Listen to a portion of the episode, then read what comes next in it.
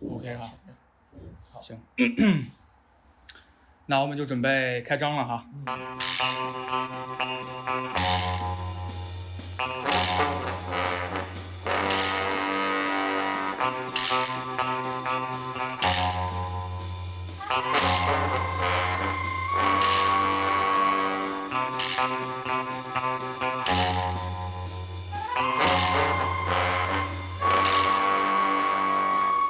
哈喽，大家好，欢迎收听偶然事务司。偶然事务司呢是偶然误差开设的一个新的事务所，啊，承接世界中各种偶然发生的事件，啊，业务范围包括但不仅限于，呃，非自然事件，啊，悬疑事件，还有一些空想事件。我们为你以一个圆桌的形式提供一些关于这些非自然事件发生之后的解决方案吧，或者方法论。我们日常对外接收一些非自然事件，大家可以在呃豆瓣或者微博或者是邮箱私信我，然后会发一些你们这个活了这么多年，还有一些什么 什么事件、什么问题一直没有想不明白，我们会给你提供一些可能理性的一些一些探讨吧。啊，那么今天第一期节目呢，我很高兴请到了两位嘉宾，两位嘉宾先给大家做一个自我介绍吧。哎，大家好，我是三千，我是播客节目呃日坛公园和天地无用的主播，做客到这个咱们这个偶然事务司啊，嗯、我也不知道有什么疑难杂症，反正我就过来凑凑热闹，助助拳。呃，大家好，我是梁青散，写科幻小说的。好，今天第一期的话题呢是缘起于一个我非常喜欢的日本导演三木聪明年将会上映的一部新片啊，名字叫做《大怪兽的善后处理》。虽然预预告片没有放出很多信息，但是这个题目已经让我浮想联翩了。所以这第一期的节目呢，我们这个话题就讨论就是一个大怪兽打败之后如何进行善后处理。其实有一个小问题想问，想先问三千老师啊，就是您设想的这么一个大型的百米高的怪兽，嗯有可能就比如说降临到我们的城市，嗯，有可能是什么样的样子或者形态呢？呃，我能够设想到的差不多两种状态，一种呢就是比较浪漫的啊，就是差不多哥斯拉那种，就是一个符合我们所有人期待的一种，就是踩着七彩祥云的，叮叮咣咣的踢坏了所有的楼的降临到城市，就是这种状态，这是一个特别理想的状态，就真的是一个符合我们想象的一个怪兽出现。然后还有一种是比较更理性的，可能就是一个嗯，有点像降临里面那样的，是一个流线型的一个东西，就像在水中滴下一滴墨的那样的一个感觉。因为它太大了，这个东西大到这种程度，不像是这个世界自然生成的或者怎么样的，一定是突然出现在这里的，所以它可能就不在我们的理解范围之内。就是我们理解的，可能说是应该一个至少有个能够交流的人模样或者怎么样，但他有可能是一个嗯你无法理解，但其实跟你一样是可以思考、可以交流的这个东西，就挂在那儿，然后你也不能理解它的存在，你也无法触碰它，然后你也不知道它是有害的还是有益的，反正它就在那儿待着。这个我觉得压迫感也挺强的。呃，差不多被三千老师已经说完了。早说我给你留一个。没有，呃，但但是反正如果说是浪漫的话，肯定也是想的是哥斯拉呀什么的这种，就我们最常见从小就看的那种怪兽，呃，过来然后就就开始踢楼，顺拐着走过来，然后反正不管怎么着，我我首先先把楼都给踢干净再说。呃，另外就是，如果说是理性的话，可能会是外星人。外星人很有可能就是说体积会很大，因为各种什么样的星球都有可能。非常巨大的那种行星上面有那种外星的生物也是非常有可能的。如果说它再降临到地球的话，地球对于它来说很小很小的情况下，那可能地球就是它的一个中间站。并不可哎能说太要求地球给他什么东西，他只是想歇个歇个脚。补给一下，吸走两亿人，然后再接着飞。我的想法其实也是这样，就是当时设立这个话题的时候，我就想哥斯拉有没有可能降临北京，但是好像不太可能，因为哥斯拉最开始是从海洋，然后从那个内陆河然后登陆的，但是北京完全是一个内陆城市，它没有这种从海洋过来的这个路径吧。嗯、你要说先走大沽渤海湾，然后对走大沽口炮台，从天津卫上来往北京走，但是这个这个路线确实是他很难走到北京，以现在的中国的状态，他很难走到北京了。呃，还有一个原因可能就是为什么大家都想在水里头，因为水的浮力相对来说比较大一点。如果说它登陆的话，呃，以那么巨大的身体，发现了，对，就巨大天体，其实它有可能承受不了地球的引力。而且海洋也算是一种冷却液吧，在形态变化的过程中，核聚变等等发生的一种冷却液。所以不如带入一个事件吧，毕竟是空想事件嘛，我就来宣读一下这个事件哈，就是二零二一年底啊，今年今年年底，这眼看就来了，这不就是现在吗？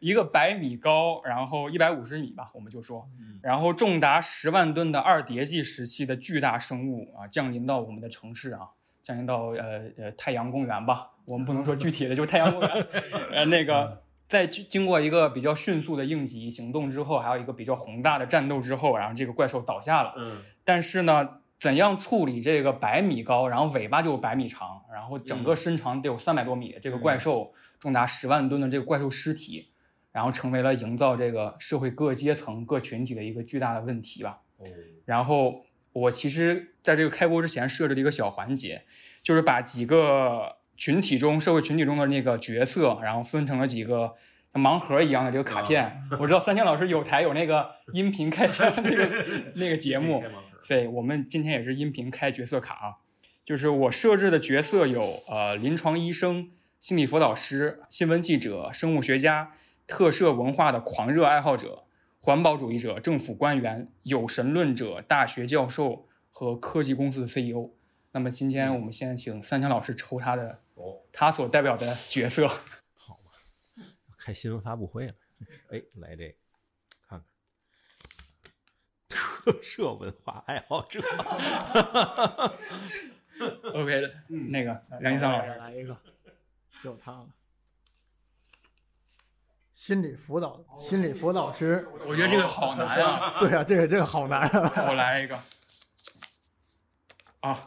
我是大学教授或者兼教育部人士。哦，我这个好专业。那你就是那个萨拉巴托莫尤的那个。那好，就是开始开始我们第一个问题啊，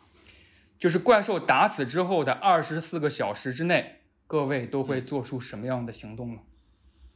呃，狂热文化爱好者先说吧。特摄文化，以我作为一个特摄文化爱好者。面对这样的情况来看，就是怪兽打死那一瞬间，我应该就在现场附近。嗯，对我一定是穿过了层层的警备圈，然后带着我所有的摄影设备，然后和上网的设备，然后去取下了各种精彩的画面，拍 vlog，对，拍 vlog，然后把它集结，然后。然后在图上加上自己精致设计的水印儿，然后发到分享的网站上去，或者发到群里。嗯，我觉得也是。对于我来说，因为特摄文化爱好者毕竟是跟我们三个可能现在的角色稍微贴近的。对对对对，我觉得我也会这么做的。但是其实里边有一个第一个问题，嗯，就是您怎样突破重重的这个警备圈呢？你放心，就是以以我。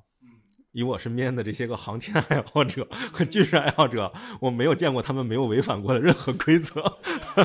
没事，有我这个心理辅导师带你进去。就就真的就是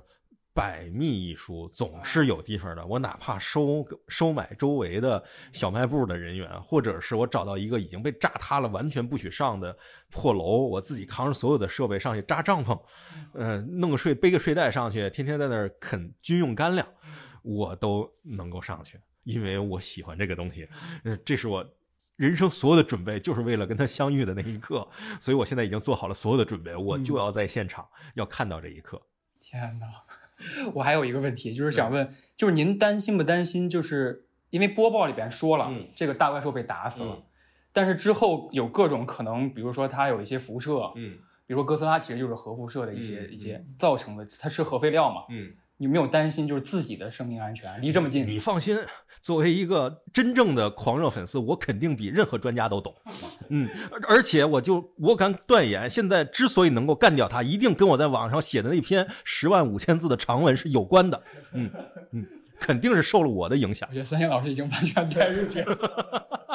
杨三老师呢？作为一个心理辅导师，心导心理辅导师确实有点艰难哈。呃，我对于人的心理来说，我更想知道这个怪兽到底是什么心理。所以，他已经死了，我怎么我怎么去采访他？我怎么去了解他的心理呢？我只能去看特摄特特摄框 发的博文，对拍的那些东西，然后重新看他的动作，然后分析他的心理。这些不管这个怪兽，嗯，它是外星的还是地球自个儿长出来的，这些东西我都得看。然后，嗯，这这个怪兽的他的心理肯定要比人的心理更有意思。我很想辅导他的心理，可惜被打死了。但目前面临心理辅导师一定有很有一个非常非常现实的问题哈，就是怪兽打死他一定会波及到不少的群众，嗯一定会有受灾的群众或者群众家属，还有甚至甚至是一些目击者看到那个哇巨大怪兽降临这个城市了，他一心里一定会有创伤。就是如果就二十四小时之内，你突然打死之后，第一个小时里边接到了可能十个电话，里边有五个电话就是家属来来向你哭诉，然后五个电话是目击者向你发出一些比较无助的感叹，说我们我们城市要完了什么什么的，你会怎样做一一做辅导的？我可以去辅导他们。这个这个其实我还真是认识一个现实中的一个心理辅导师，他是专门做呃急诊的，急诊心理辅导师。然后就等于说这边胳膊腿都断了，肠子肚子都出来了，然后那个他得那别的那个人在给他缝呢，缝肚子呢，啊，他旁边得跟他辅导，就说你别怕，没事儿，大不了就是死呗，怎么样？这不太合适吧？然后就说没事儿，这肠子的缝缺那么一块不怕。然后那个我我有医学知识啊，我跟你讲，少了那么一节肠子，然后我再给你缝上，照样能消化，照样能用。其实人人的肠子太长了，没没有没有那么大的用之类的这种东西。所以其实如果说作为一个心理辅导师的话，呃，对于接电话来说，我更重要的还是要去现场，嗯到现场到最前线去跟他们去辅导，就说，呃，怪兽已经死了，没事儿了，然后咱们只要跑就行了。呃，那个让特摄的去拍他的照片，然后我们就可以上网看了。其实我当时为了避免自己抽到这个角色之后 没有什么可说的，我我专门上网查了查这个心理辅导师在进行灾后辅导的一些条例哈，嗯就是心理辅导师灾后在就是抚慰这些受灾群众的时候，有几个绝对不能说的话。他第一个话就是说，他不能说你的能能活着就是幸运的嗯，这句话是绝对不能说的。因为受灾群众就是家属已经被比如说怪兽打死了，会波及到已经死亡了，他们是非常无助甚至绝望的，他们甚至希望跟自己深深爱的人一起死去，所以你不可能劝他说能活着已经很幸运了，说明你没有站在他的角度思考问题。然后第二句话就是说你还年轻，你还有大把的机会去创造你的生活，嗯也同样的道理绝，望了。对他已经绝望了，嗯你这样跟他说也没用，他觉得你在说废话。觉得后面的时间那么长，我都一直在痛苦。我应该辅导点啥呢？对呀、我就是这个问题抛给你了，你别问我，我是教育部人士。我能辅导点啥呢？对，还有一句话就是说，呃，千万不要说，就是说你爱的人现在已经快乐的生活在某某地了，嗯因为就是说有那种创伤的人，他不会想那么浪漫的事儿，嗯他们想的非常实际，就是说我现在我的亲人已经离去了，我还能干什么，或者就是这二十四小时我要怎样度过，他们想的是这些问题。嗯我觉得就就其实那就等于说我我应该拿着物资过来，对，说咱就赶紧赶紧撤，对，然后我拿个 NS 说这个其实怪物猎人都都打过，然后 咱们一块儿去斩尾吧。就你把他那些愤怒转移到这个游戏当中。这个可能确实，我发现不适合就是特摄文化爱好者过去跟人家做心理辅导，因为这种一般都喜欢从源头和原理开始讲起。这八千万年前怎么怎么回事？没讲没讲一千万年的这人已经不耐烦了。对，甚至一些特摄文化爱好者，他们会，我觉得啊，以我的想法，他们可能会保护怪兽尸体，哎，对对对对对，他们觉得这是一个神迹啊，嗯，这是一个文化标志啊。以后你把这些解剖了都运走了，我还看什么？不是他就就像砸了柏林墙，偷偷往兜里揣墙块儿一样，他肯定会往兜儿揣肉块儿啊，揣牙呀、揣什么捞一勺那个什么带走啊，就是都有可能。还捡了个玉出来，所以我当时设想的是，这些特摄文化爱好者有可能嗯会成立一个怪兽保护协会，或者是他们自组织的，嗯就是像您这样一群人，嗯说我们不如组织一下，我们去反抗，嗯说不要再伤害怪兽尸体了。嗯，怪兽尸体它它是一个神，嗯比如哥斯拉，嗯它其实就是一个神一样的生物。嗯这个你不用想。绝没有这种组织能力，就就是这些个爱好者绝对就是你看现在火车爱好者上能不能在火车站拍火车，你就知道，就快门一响，火车当场出轨，绝没有能力组织起这种有对抗性的或者说是健全的组织来，更多的是一种呃爱好者更多的是个人行为和自我满足为中心的，嗯，就是他最最高最高做到什么程度，就像有一个当时有一个电影叫《二零一二》。对吧？那里面就是当时那个人一直在追这个地热的这个爆那个引爆源，最后走到了黄石公园。他人生的最高峰就是在那儿说：“你们要记住，是我先发现这件事儿的，是我先告诉你们的。”这是他人生的最高峰。哇，这让我想到了那个伊藤忠二有一个短片，就是《观星者》，好像是，嗯。就是一个长期天文的一个学家，他他观星，嗯。然后终于有一天观到了一个从来没有人观测到的行星，嗯。然后他说这个行星一定要定名为我的名字，嗯。然后开始各类的天文文化爱好者开始频繁观星，嗯然后这个定我了，这个定我了，大家都希望这个怪兽是自己的名嗯，字，对对对对对，怪兽这个怪兽也好，行星也好是私有的，嗯他不希望别人也染指这件事儿。那那我觉得心理辅导师需要辅导一下特效爱好者。历来咱们都是好搭档。那我就阐述一下，我觉得作为一个教育部人士哈、嗯不知道说的对不对啊？请两位也提点问题或意见。就是我觉得，因为我之前看一些特摄文化动漫也好，剧也好，他们都是有专门的这个学科的。嗯比如说《哥斯拉奇点》嗯哥斯拉基点》那个动漫里边，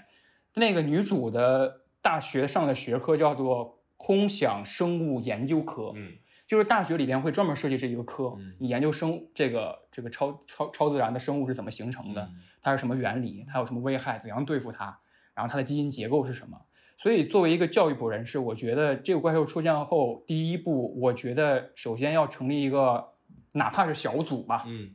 哪怕是这个就是可能是理科学校里边研究生物学的这这群人比较嗯高智商的人，来成立一个小组，咱们今天就研究这个事儿。嗯。研究各种事儿吧，从它的历史文化或者整整个结构来说，或者是从基因结构来说，它为什么会出现，然后说来预测吧，以后出现嗯我们可能该怎么办？我是这样想的，教育部人士不知道这这件事儿发布之后，发布给公众之后，不知道会不会有反对哈？就是我觉得公共最大的一个问题就是学完了怎么找工作，就是怎么做到产学结合，对吧？咱们设立了一个这样的专业或者这样的一个研究方向，那么经费如何保证？就是如何保证持续的呃小学学习，然后形成一代代相传，以及它的产学结合到利益点到底是什么？最后你不能说那个研究怪兽的不如研究卖猪肉的，对吧？哎，这这倒确实是，就是比如说任何一个大灾难之后，可能更多的老百姓想的是我怎么恢复到原来的生活，就是我能恢复到，比如说我是卖猪肉的，我就去还能什么时候我能开店，我能铺摊儿，然后我的猪能不能再回来，我还能不能有有肉再开始卖，这个其实是可能是更多的大众更关心的一件事儿。对，说到猪肉这件事儿，我立马想到了一个问题，就是大怪兽处处理掉之后，嗯它一定会产生出很多，不管是海陆空吧，各种污染。嗯就我们怎么保证食物啊、饮用水的这些能够正常供应呢？我觉得这是一个可能是一个很现实的问题。其实常规来讲，对这种的大面积的瘟疫和污染，最有效的方法就是消杀。其实我们可以看到，现在在新冠疫情中，我们其实采取的也是类消杀的手法，只不过我们的对象是人，所以没有办法做到彻底消杀。但是我们是隔离和管控，但是只要对象不是人，我们仍然可以做到消杀。就是首先隔离起来，以其次是对污染物进行处理，对感染者进行隔离，然后进行风控，而且需要有一个大的缓冲带。这个缓冲带其实就是你不能说是我这边是隔离区，这边是非隔离区，对吧，而是要有一个巨大的缓冲带用来隔离。比如说中间中心区域多少，这是污染区，再多多少是多少，再过多少是多少，这样才可以。其实现在你能感受到的，就是在国外的这个新冠疫情的处理上，比中国差很多的一个原因，就是很多国家它可能有也有隔离措施，也有民众自己的戴口罩啊，还有什么药物、疫苗，但是它没有方舱。嗯，这个就是缓缓冲区，就是缓存一样的区域它没有，所以造成它就不能够实现很好的解决这个问题。所以在面向这个的时候，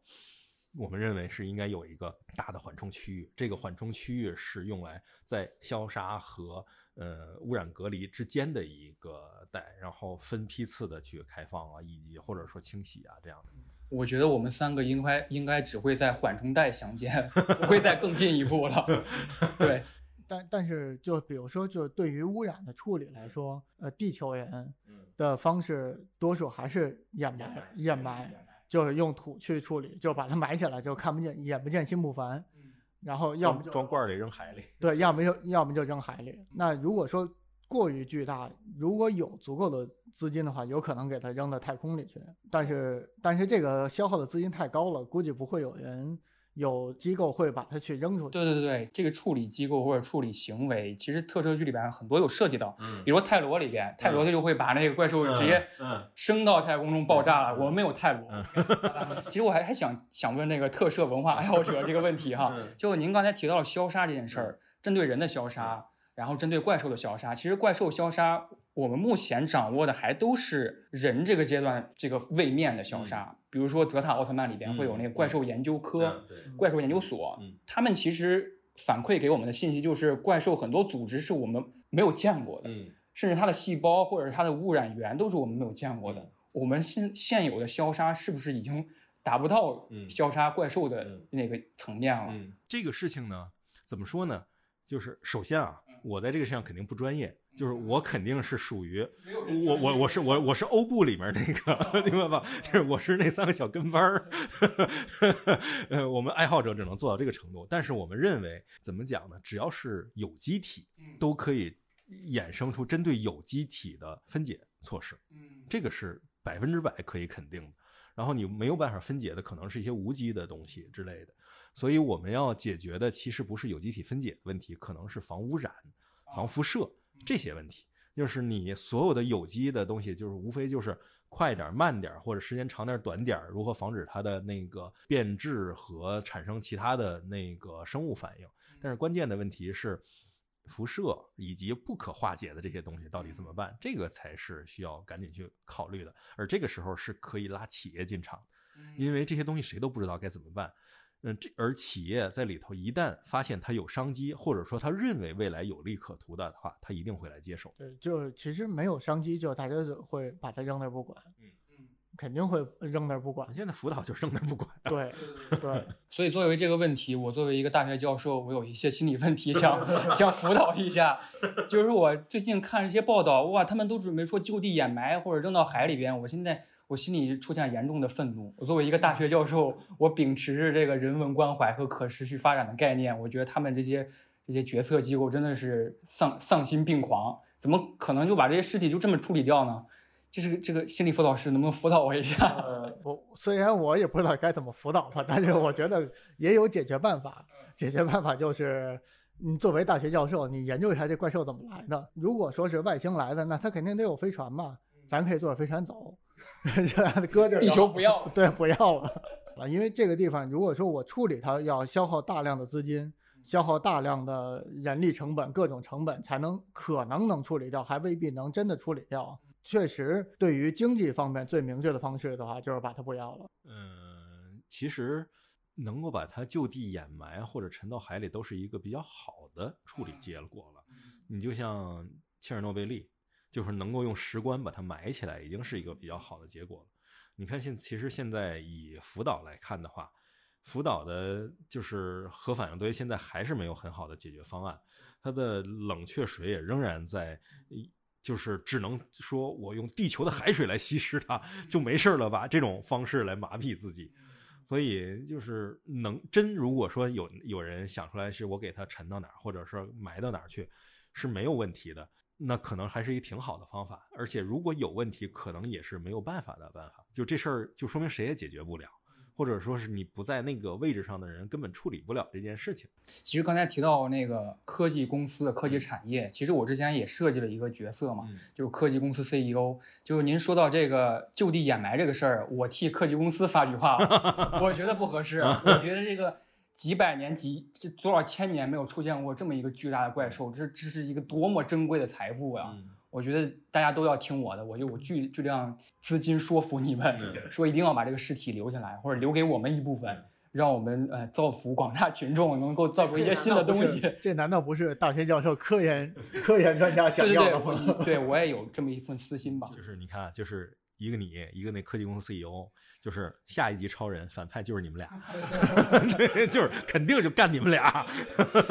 我建议啊，我是九八五二幺幺的大学教授，你们分我一小块儿那个动物尸体给我，让我们实验室研究研究。我觉得这个事情它是怎么样呢？就是当出现第一只的时候啊，可能都是一个茫然或者混乱的状态。嗯所有东西上轨道是应该当第二只出现的时候，嗯才会真正的开始上轨道。因为第一只出现的时候，大家不知道这个是一个偶发现象还是一个必然现象。而且如果它是一个必然现象，那你说它是一个像我一九七零年在东京湾登陆了，然后我一九七六年登陆北京，什么是这样的一个频率呢？还是说？那个一亿五千万年有一颗陨石击击中了地球，然后下一颗在两亿五千万年后又会击中地球，它这个频率也不知道，所以只有可能是先要算一下源头是什么，就是这个工程，也就是所谓的理论工程，要先开始，然后它的实践工程可能确实是一个偏后置的东西。有些东西呢，呃，该保存保存，该利用利用的留下来，剩下因为十万吨呢，十万吨这东西，呃，在我看来，可能有些。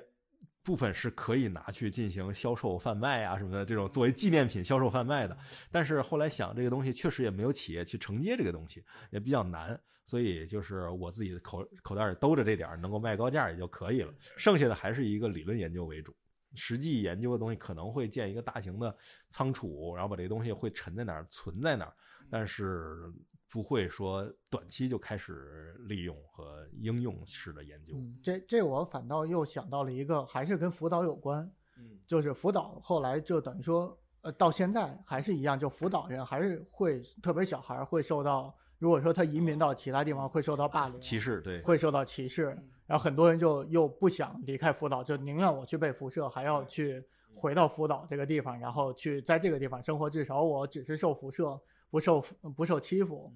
然后我觉得，如果说这个怪兽第一只怪兽到了这儿了，那这个本地人肯定也是有这个心理要处理的，就到底是怎么去处理他们能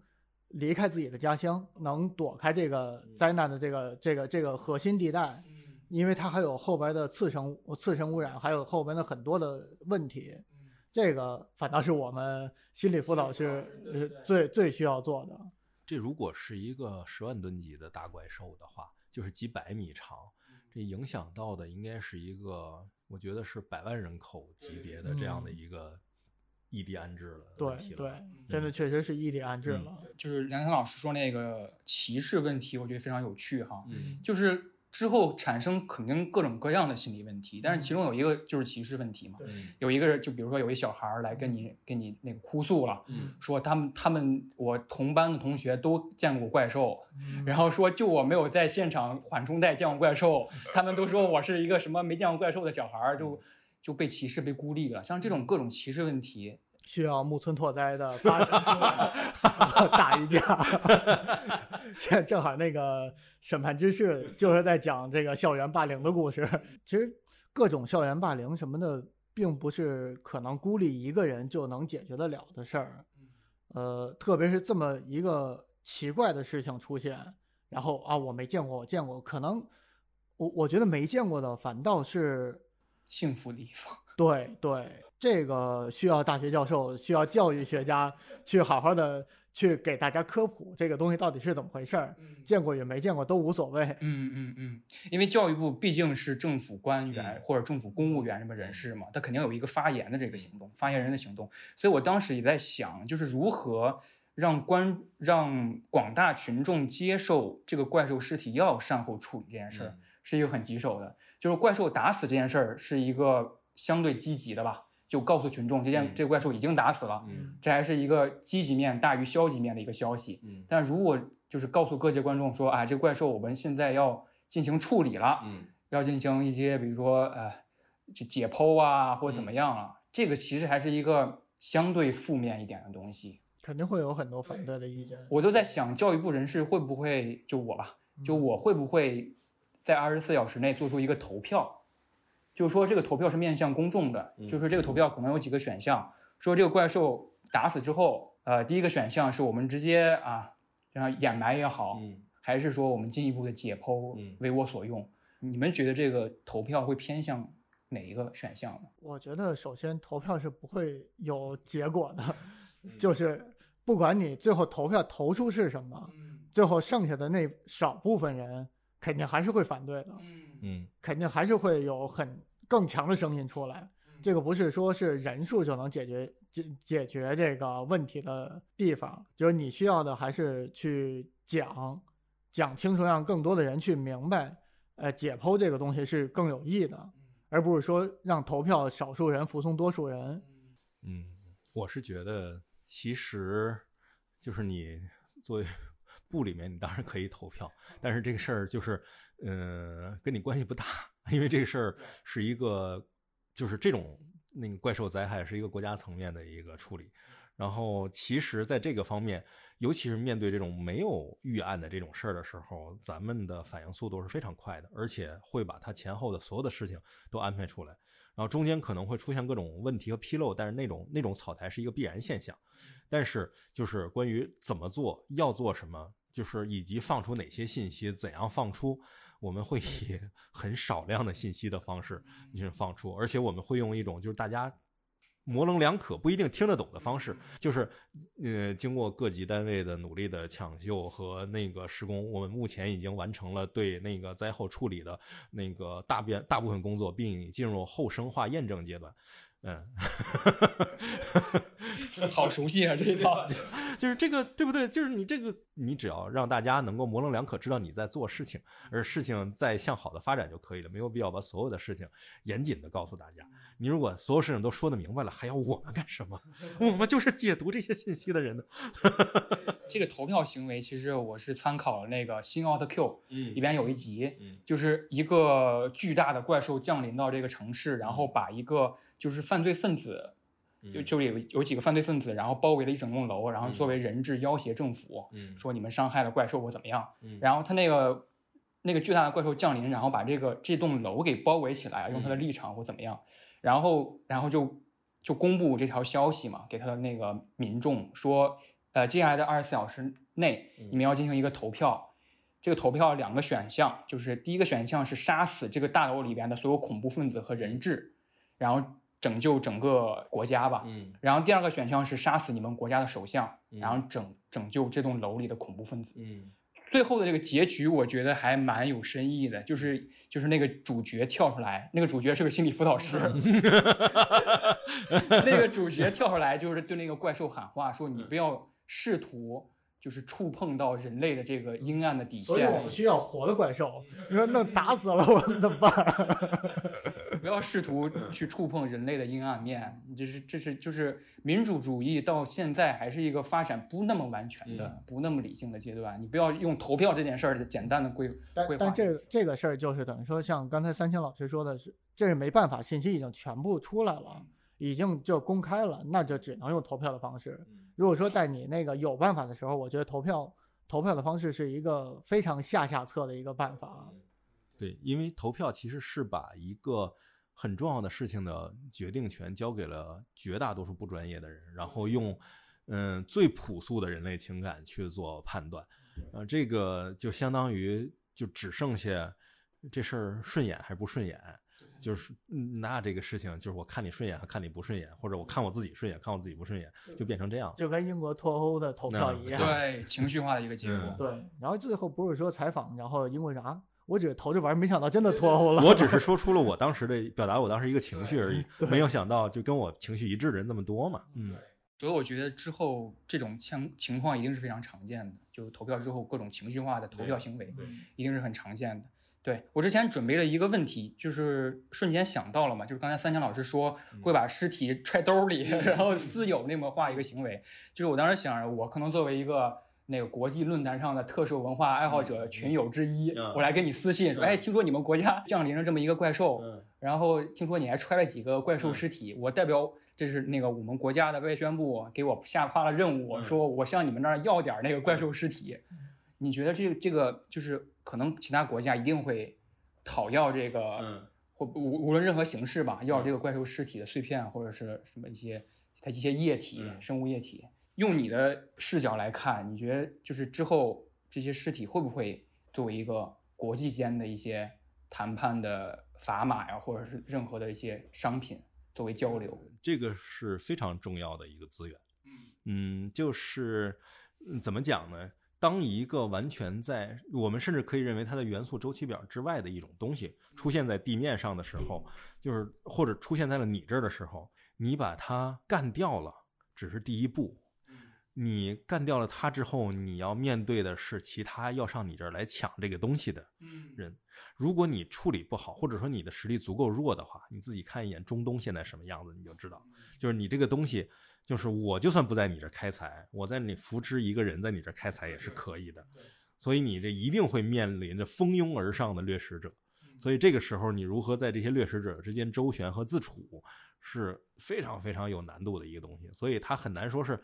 就是肯定有大量的这种私下的管道也跑到我这儿来说，哎，你那怎么样的？但是这种我觉得已经我这都排不上号了，就真是或者说这可能是就是几百或者几万年后，就是传到后代的时候，当年有一个什么东西在你这儿，可能还可以，但在当时的话，一定是一个兵家必争的东西。嗯，就是大家已经打成一锅粥了，就为了抢这点东西。最经典的案例就是 Macross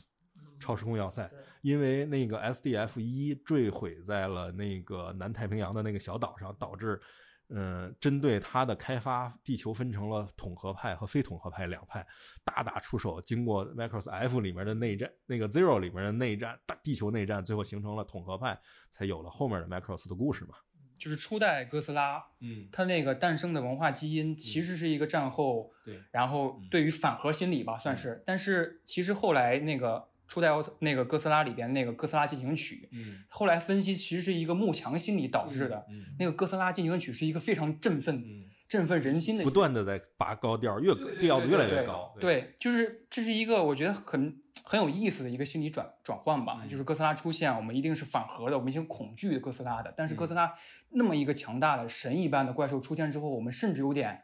崇拜它。嗯，就是从一个反核的欲望转换成了一个一定要成为一个核武器国家主义这么一个欲望，我觉得很有趣吧。一定有很多人或者是政府官员来向心理辅导员 来来寻求这个解答。对，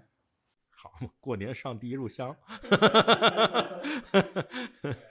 毕竟年底嘛，过年会不会有人祭拜哥斯拉？我觉得一定会吧，挂挂科，大学生都来都来拜，锦鲤都会拜。我觉得哥斯拉对 转发这个哥斯拉，产生出一些新的迷信行为吧。嗯我当时设计的就是有有神论者，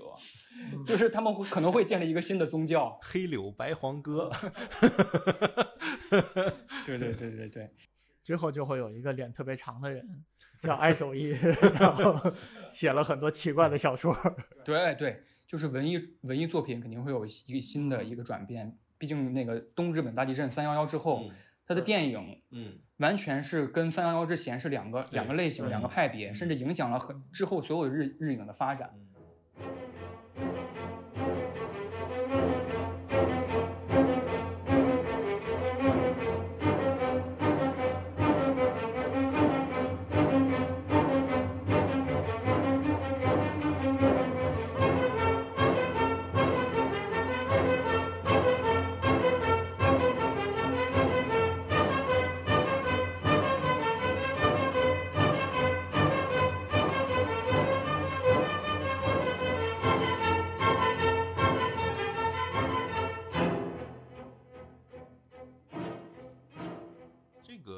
我是觉得他这个心理其实有很大一定程度，还是因为它是发生在日本，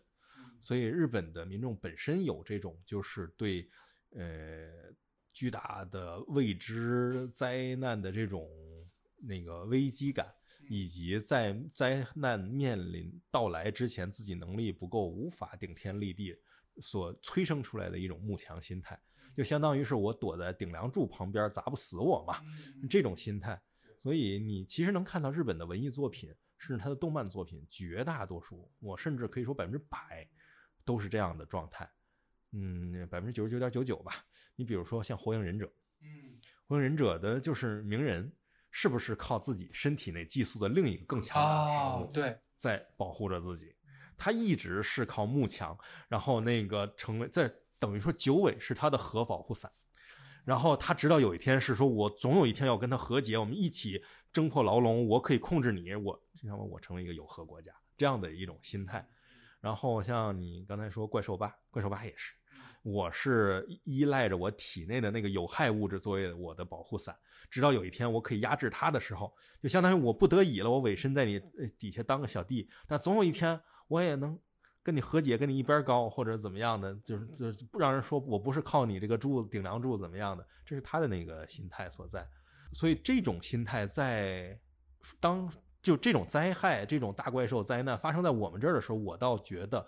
不至于，因为我们确实我们的心态跟他们不一样，我们的心态不是第一时间供上来，而是第一时间真的是去想着能不能吃、好不好吃、怎么吃。肯定是想怎么吃。对 对刚才我一直在想，你踹那个肉，对，能好怎就怎么都想试一试，对不对？你 这个不行，撒点辣椒面也许就能吃了呢，对不对？嗯，所以这个就是吃，就是我们现在讨论这个吃的这个问题哈，就吃怪兽肉肉这个问题或者这个心理吧，从两个方面来探讨它。第一个是我们完全不怕它了，嗯我们完全是奴役它了，嗯是讨伐掉它了，嗯我们才可以吃它。这是一种健康的、嗯一个比较自信的心理。嗯但还有一个心理就是说，就是好奇、猎奇，说我吃它我会怎么样？嗯这个心理，我觉得这个吃究竟会不会被官方承认，嗯或者是它能不能流通？你们的设想是什么呢？我觉得民间会瞬间过去吃掉吧，只要能聚到。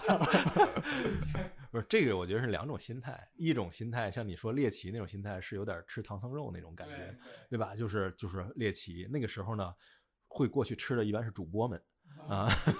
呃，还有另一种心态就是吃人参果，就是属于这个东西确实已经进入了，呃，我我其实比较支持的是什么呢？科学饲养，文明屠宰。嗯，就是只要在这个框架之内的东西，我觉得，呃，道德上都可以接受。所以，就是我们还没有进入那个阶段的时候，可能它处于一种比较癫狂的状态，就是大家就蜂蜂拥过去想法，想的是这个东西，第一是能不能吃，第二，如果它能吃并且有价值的话，它是不是可以进行养殖，然后而这个还能不能泡酒？对对对对，能不能泡酒？哦，对，这个说的对，在市场上可能最先出现的是是那个原子烈酒这种东西，先泡酒，对对对，什么那个什么太阳公园闪光酒，是类似这种的，是吧？这个就我刚才还在想呢，作为一个大学教授，我可能会出出现什么朝阳讨伐学院，对对对有可能。对，就是就是可能会讨出现各种讨伐学院，讨伐农学院，讨伐工学院，呃，讨伐 那个轻工业学院之类的。就你甚至于可能在周边都会出现大量的就是这一个流派的，就像突然出现了冒菜啊什么的就一样，就是文化一条街，对对脱什么脱河料理，是这样哇，太有意思了。不如我们再再抽，每人再抽一个，简单说一下各自的角色。看看，我再抽一个。军队，我新抽的，天哪！外科医生，我怎么还是学医？生物学家。哦，生物学家太重要了，我觉得之后二十四小时嗯应该也在第一线吧。对对对，这我肯定是在第一线的。嗯，而且我的我应该是他倒下的一瞬间，我就要冲过去，我要保持着就是最好是他将死没死的时候，我把所有东西都拿走。对各个部位我能采集的，我都要采集走。这个时候就是各种设备，就是所有的三一重工也得给我上，就是所有的就是各种大型的冷链设备，京东给我上冷链儿，我我就必须要去处理这些东西，因为我要得知的就是它，它是原发的还是外来的。就是这个是非常重要的一件事情，就是它到底跟我们是一个环境下的，还是从外面来的？如果它是跟我们一个环境，那么我要知道是什么催生的；如果是他从外面来的，那我知道他是偶发事件，还是一个他会源源不断的再来。我觉得这个非常重要，不仅仅是作为一个职责的责任和兴趣，我觉得民众一定会发问你的。这这不用他们问呢，明年的诺贝尔就在我这儿了，掉我这儿了，诺贝尔奖就砸我们家门口了，我能不去吗？这个弄不好和平奖也是我的了。呃，外科医生看看是治谁了，还是 治怪兽，还是治人？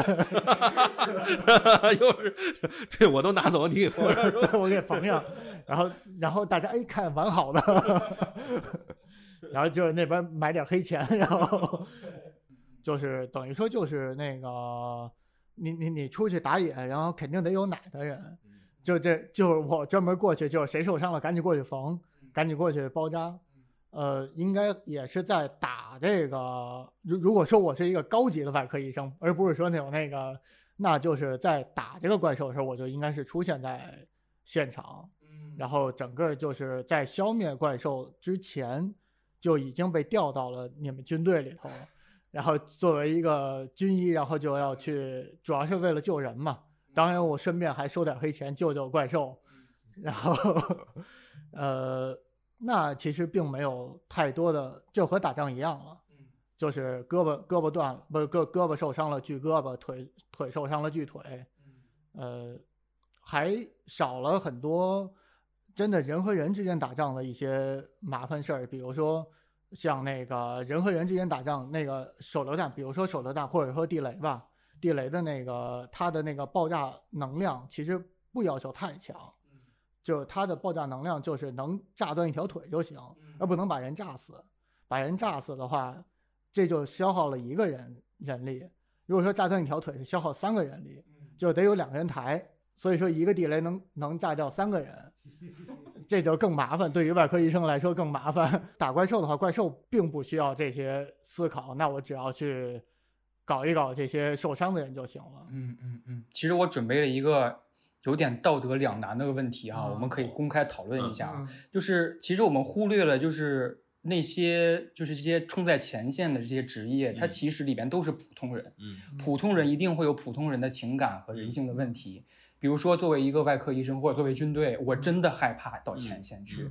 我我真的在他怪兽打过来的时候，我真的我想退缩。嗯，可能有这么一群人，我会选择我可能他打死之后，第二波我再去，就是。是你们面临这种道德选择，或者是有些人做出这些道德选择的时候，我们应该怎么样看待？说呀，你军队，你为人民服务的，你怎么就退缩了呢？或者有逃兵，看到这么巨大怪物，他都逃跑了。但如果说我觉得对于军队来说的话，军队是有纪律的，你是不能逃跑的。就是说你的这个纪律在这块儿，如果说你是逃跑的话，那你不是一个合格的军人。就是你再害怕，你也必须要，就只要是那个上司让你去冲上去。那你就必须要冲，因为如果说你不冲，有可能会死更多的人。这是一个，就是我觉得政治思想不过硬这个问题，应该不会在事到临头的时候再发生。就是如果事到临头会发生的话，它早就已经发生了。在这种事情处理上，一般来讲不会出现。你比如说像，就是辅导。那个处理那个核核反应堆的时候，自卫队拒不执行，这就是说明他们的思想早就已经划破了。对对对，他们早就已经不是一支人民的军队，就是当然他不是军队啊，那早就已经不是属于人民的武装了，所以他就根本就不具备这种就是保家卫国的能力。而咱们的就这种情况，不管是。呃，新冠疫情期间，还是过往的若干灾难期间，你能感受到的，就是在中国的一线奋战在一线的工作人员，从来没有说我在面对一线问题的时候会退缩。我们可能精神会崩溃，但是当崩溃完了之后，我们会再起来继续往前走。这是咱们的一个，就是说汶川，汶川也一样，就是肯定还会有很多的余震，但是这时候我还要冲上一线，也就是就是他的精神就是过硬，足够过硬了。对这个问题，就是如果它出现的话，它平时就会出现；如它不会平时没有的话，那它在遇到事情的时候也不会有。只有的时候我们会觉得没有遇到事儿，没看出来，那是因为平时真没事儿。切り開く力を突き進む勇気を私たちも持っています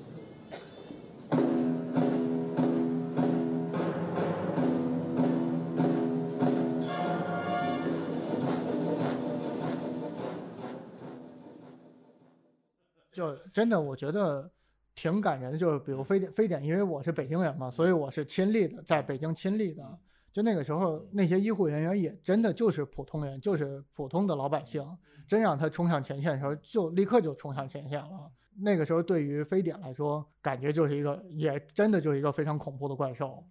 这样的话，照样就是毫无怨言的就就是冲上去了，然后多少个小时不休息，几天不休息，也要去把这些就是患者去救治患者，去抢救，这怎么样的？是这样的，所以我抽到军队的时候，我还怎么说呢？以我现在这个、嗯这个心性，完全无法 对达到那样一个崇高的一个精神。但是我还是有一些问题，不如抛给我们，嗯我们讨论一下哈。嗯就是作为一个前线的一个一个职业，嗯你一定会受到身边人的一些，比如说家人啊，嗯或者一些担心、嗯忧虑，每天给你嗯打电话，嗯让你报告你的你这些情况，或者是就劝说你真的不要、不要怎么怎么样了。嗯就是你如何是让身边的人放心，或者是如何以一个很健康的面貌、面对面对，甚至面对就是群众啊，嗯就是你怎样面对他们，我觉得这个是一个也是一个很需要考验考验的这一个问题。嗯就这个不是一个军人自己要面对的问题，这是组织要解决的问题。对，就是组织要给予军人光的家属光荣和荣耀，那个民族之光，国家之荣嘛，就是这种。所以一人参军，全家光荣这个事情是非常非常重要的。各种福利待遇，各种就是优越感，各种荣誉感要全部给足，然后这个时候才可以让人心无旁骛的在前线，就是执行那种就是我现在的命令就是给到你，就是让你去就是执行敢死任务，然后呢，你能活下来只是意外，嗯，然后绝大多数情况你都是必死无疑的，但是因为你死了，所以其他人可以不用死。其实这个是一个非常重要的一个精神上的一个过硬的体现，所以这个时候要给予他们的家人以极大的帮助，这样的话家人才能够跟就是前线的人站在一起嘛，才起到互相鼓舞的一个作用。所以说区别就是乌合之众和军人之间有天壤区别的，就没有完全没有这个心理建设。对，之前我设置心理辅导师，因为梁老师还同样作为心理辅导师一个角色哈，就是也是看《新奥特 Q》里边第一集，他心理辅导师遇到了一个一个受难家属，嗯就是他的妻子和女儿是被怪兽嗯波及到，然后去世的，嗯他就来找心理咨询师，就说就说我为什么这么不幸，嗯就这个事儿为什么降临到我的头上？然后那个心理辅导师说了一句，我觉得还蛮有意思的话，他说。不如你把怪兽入侵这件事儿看成像下大雨、下暴雨嗯。这样同样的自然灾害，因为下雨下到一定量嗯。是一个危害大于有利的方面，所以不如你就看成一个外来生物它巨大到一个一定量这件事儿。但后来那个人怎么说呢？他的完全没有听从心理辅导师的任何建议，他心里已经愤怒到了要去要去见到一切怪兽就要打败的这么一个心态主。要是奥特 Q 呢，它的那个创作年代还有一定的特点，就是它处于就是正好是战后一代，基本上开始长大，然后创作不能再像儿童画那样的去讲故事，所以里面加入了很多创作者本身对于当年的时代的一些问题的思考放进去了，然后这些思考呢是日本人所特有的，嗯，就是关于就是为什么。以及就是就是我不能接受这种敷衍的解释，就是这些问题，而这些问题其实在咱们身上是没有发生过的，所以他们会去就是纠结于这些问题。但是对于咱们就是中国人、美国人的思维方式，就是啊有这样的问题吗？能解决不解决，不能解决就放一放，然后等到能解决的时候一巴掌拍死就好了。所以从来不会纠结于这些问题。所以你看，就是大怪兽危机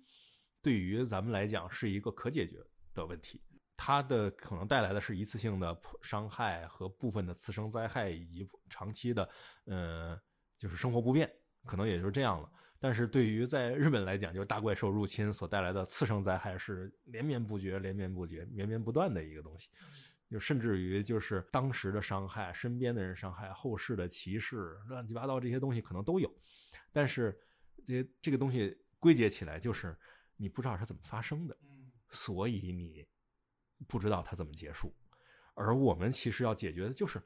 我知道它怎么发生的，那我接下来不让它发生就好了。所以为什么我作为生物学家要第一时间出现在现场解决这个问题？而且其实我我的研究做完了之后，后面更多可能会来自杨青散的，可能是很多他的需求会提供我的，因为我可研究的方向非常多，但是他可能就是我作为一个外科医生。我希望的是在一些个人体附件啊，一些个处理上，能不能根据这个生物的它的特性有一些可能性的一些个方向，那么我可能会接受它的这个共同的研究的方向，然后一起来往这个方向去走，最后可能研成出一种好的做手术用的材料啊，或者是怎么样，就是胳膊就是再生用的皮肤啊，再生用的筋肉啊，就这种东西。因为怪兽八里边它其实有很多外包公司，除了自己的防卫小队，还有怪兽清洁公司、怪兽解剖公司，还有怪兽科技公司。Uni Weapon 那 Uni Weapon 对，所所以说雇佣兵是相对来说不太靠谱的。嗯，雇佣兵只是在看钱，对对，就是你给钱给够了，我就给给谁打仗。对，就是我这个就是投入产出比嘛，我这 ROI 是正的，我就接着往前突，然后 ROI 只要有可能出现负的。然后我搏一把，我还能可以试试。然后一旦负的太厉害了，我马上就跑了。对，不如最后我们就是幻想一下，就是最理想的怪兽处理掉之后的一些一个场景吧，二十四小时最理想的状态。因为可能大家有些人听了哇，怪兽降临了，可能听众已经害怕。我们现在做一些心理辅导。二十四小时解决不了啥吧？太快了。开个发布会吧，可能对吧？鞠个躬，开个发布会。因为你这么大的东西盖都盖不上。就是你可能就是需要管控周围的那个那空间，这些可能都已经解决完了，可能就是呃有条件的开放一些个视频、视频部分和图像部分，然后用发布会的方式向外发布一些个挤牙膏式的情报，嗯，避免造成一一瞬间的混乱嘛。然后还干什么呀？我觉得确实二十四小时，我我觉得就是可能，呃，其他的单位已经开始。想就是怎么去立项做一些跟这个题材有关的影视文艺作品啊，是这样的东西了。做播客节目了。对，就是这个可能是就是，呃，自媒体是最活跃的时候。嗯。就主播们早就已经出现在现场了。针对这个问题，我当时设置了新闻记者这个职业嘛，我觉得他可能是这里边更特殊的一个一个人群，因为他新闻记者他可能有自己的新闻理想，我要播报最前线的报道，但是他可能也有自己的感情吧，他想做一些深度报道。可能对于新闻记者来说，只能逮着外科医生聊聊了。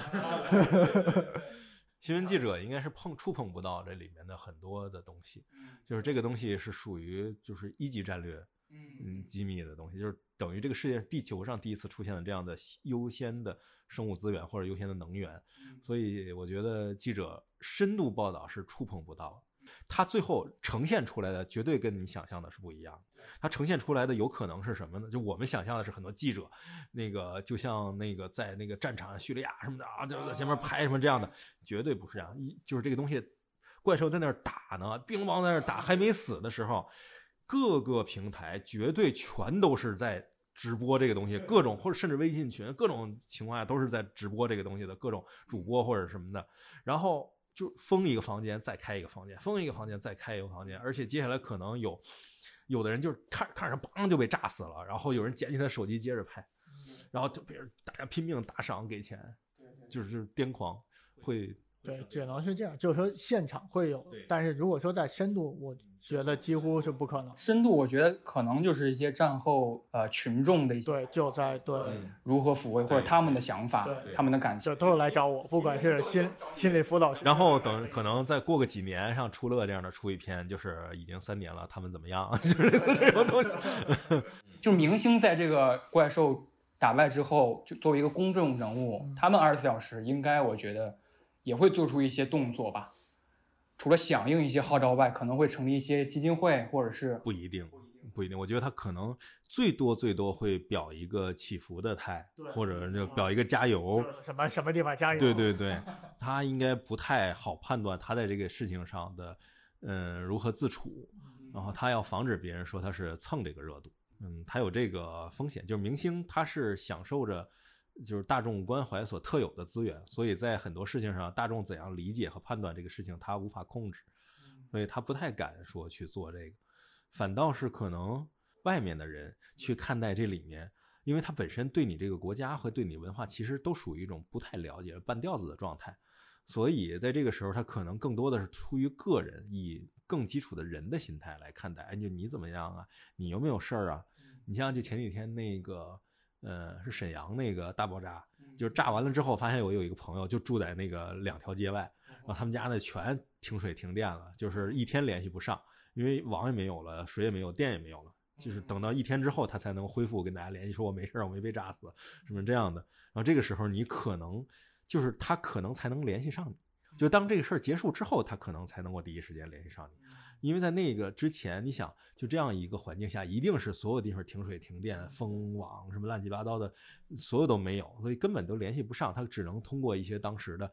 第一时间的一些个流出的一些视频或者什么看到这个，他只能等。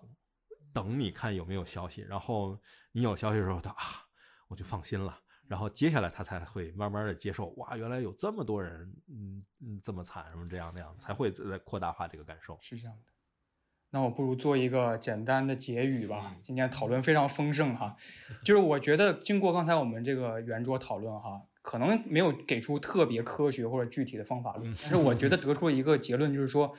还是要相信我们。列举的所有角色，除了特摄文化，可能要 当然要相信我了。个别言论相信，也要相信人作为这个生物，它一定有非常善良的本质和人性，不会出现非常非常阴暗或者是如何灭绝这件事儿，应该是不会出现的。这个灭绝这个事情其实是这样，就是我们经常会说什么东西灭绝了，什么东西灭绝了，我们觉得它可能是一瞬间。但是你要想，恐龙的灭绝是用了将近一亿年的时间，才灭绝，才完成了灭绝这件事儿。我们认为它开始灭绝到灭绝，可能用了接近几千万年到一亿年的时间。所以人类灭绝了，可能是等你意识到它要灭绝了，和它真正开始那第一件事之间，可能差个。几几百几千几万年都是有可能的，这不可能让怪兽一脚就踩灭绝了。对对对，踩灭了是不可能。也希望大家针对其他角色，还有很多角色我们没谈，对，也希望大家进行一个什么留言讨论或者怎么样。应该发布这个这期节目，应该就是万圣节那时候，是吧？周五周六啊，哦，正正值这个 怪兽可能百鬼夜行的一天，对，百龙，对，百龙夜行。好，非常感谢大家。嗯，好，好，拜拜。